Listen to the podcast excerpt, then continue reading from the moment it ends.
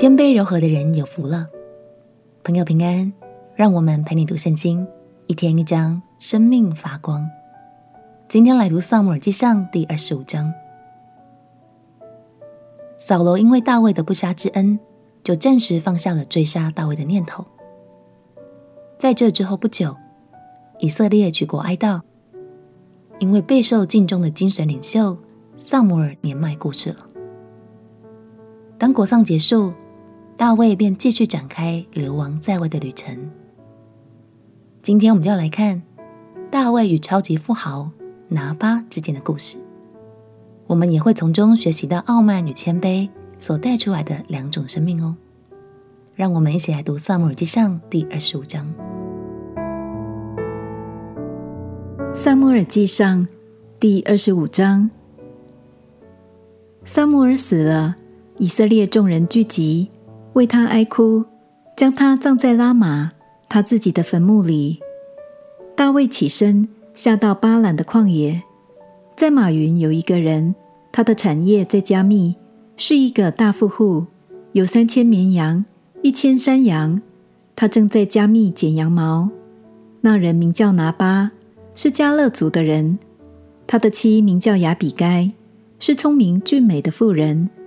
拿巴为人刚愎凶恶，大卫在旷野听见说拿八剪羊毛，大卫就打发十个仆人，吩咐他们说：“你们上加密去见拿八，提我的名问他安，要对那富户如此说：愿你平安，愿你家平安，愿你一切所有的都平安。现在我听说有人为你剪羊毛。”你的牧人在加密的时候和我们在一处，我们没有欺负他们，他们也未曾失落什么。可以问你的仆人，他们必告诉你。所以愿我的仆人在你眼前蒙恩，因为是在好日子来的。求你随手取点赐予仆人和你儿子大卫。大卫的仆人到了，将这话提大卫的名都告诉了拿巴，就住了口。拿巴回答大卫的仆人说：“大卫是谁？耶西的儿子是谁？近来被逆主人奔逃的仆人甚多，我岂可将饮食和为我剪羊毛人所宰的肉给我不知道从哪里来的人呢？”大卫的仆人就转身从原路回去，照这话告诉大卫。大卫向跟随他的人说：“你们个人都要带上刀。”众人就都带上刀，大卫也带上刀。跟随大卫上去的约有四百人，留下二百人看守器具。有拿巴的一个仆人告诉拿巴的妻亚比该说：“大卫从旷野打发使者来问我主人的安，主人却辱骂他们。但是那些人待我们甚好，我们在田野与他们来往的时候。”没有受他们的欺负，也未曾失落什么。我们在他们那里牧羊的时候，他们昼夜做我们的保障。所以你当筹划，看怎样行才好，不然祸患定要临到我主人和他全家。他性情凶暴，无人敢与他说话。亚比该急忙将二百饼、两皮袋酒、五只收拾好了的羊。五细亚烘好了的穗子，一百葡萄饼，二百无花果饼，都驮在驴上，对仆人说：“你们前头走，我随着你们去。”这事她却没有告诉丈夫拿巴。亚比该骑着驴，正下山坡，见大卫和跟随他的人从对面下来，亚比该就迎接他们。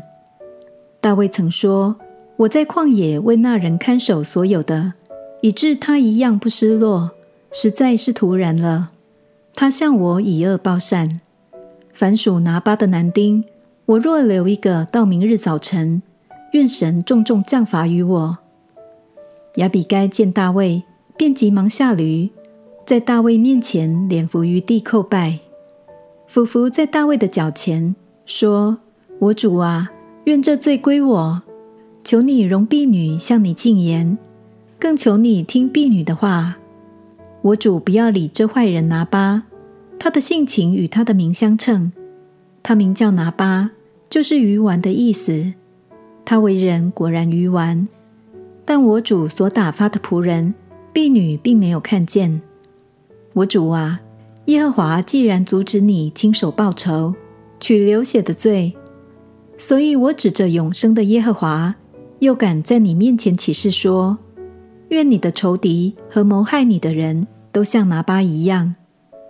如今求你将婢女送来的礼物给跟随你的仆人。求你饶恕婢女的罪过，耶和华必为我主建立坚固的家，因我主为耶和华征战，并且在你平生的日子查不出有什么过来。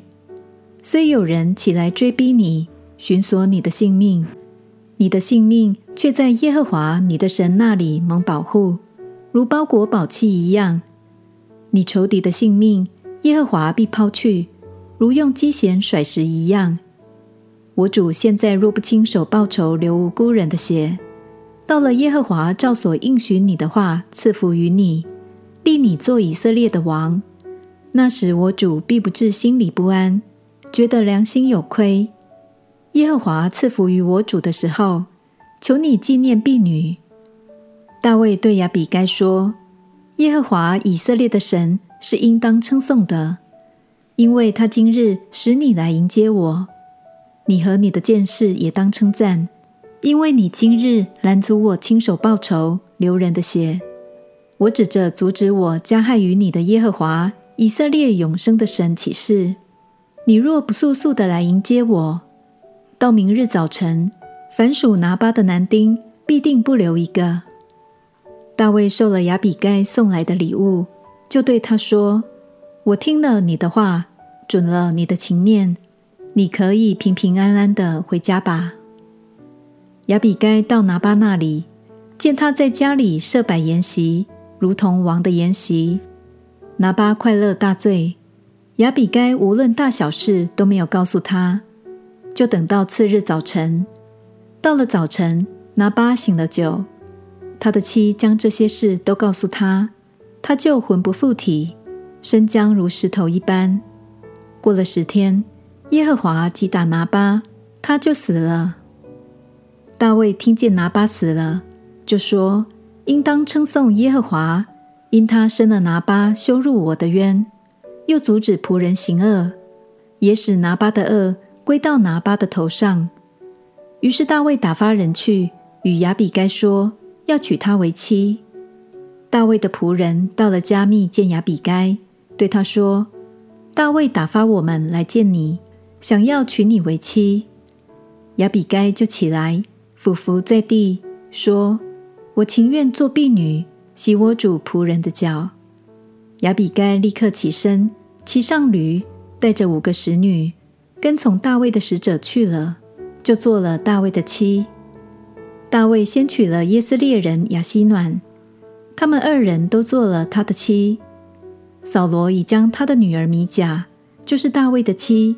给了加林人拉亿的儿子帕提为妻。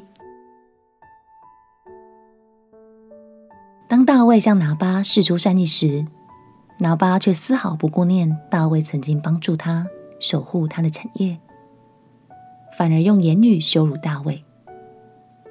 幸好拿巴的妻子很有智慧，又很谦卑，才化解了一触即发的冲突。大卫也很感谢神的安排。阻止他因为怒气冲天而犯下杀人的罪，再次将恶待他的人交在神的手中。亲爱的朋友，傲慢的生命带来祸患，谦卑又柔软的生命则带来了平安。无论是对待人还是面对神，都让我们保有一颗谦卑的心。相信这样的态度就是蒙福的秘诀之一哦。我们一起来祷告，亲爱的主耶稣。求你时常帮助我，提醒我，使我有一颗谦卑柔软的心，活出蒙福又平安的生命。祷告奉耶稣基督的圣名祈求，阿门。让神的话语每天一点一滴浇灌你的心，使你活出一个柔软谦卑的生命。陪你读圣经，我们明天见。耶稣爱你，我也爱你。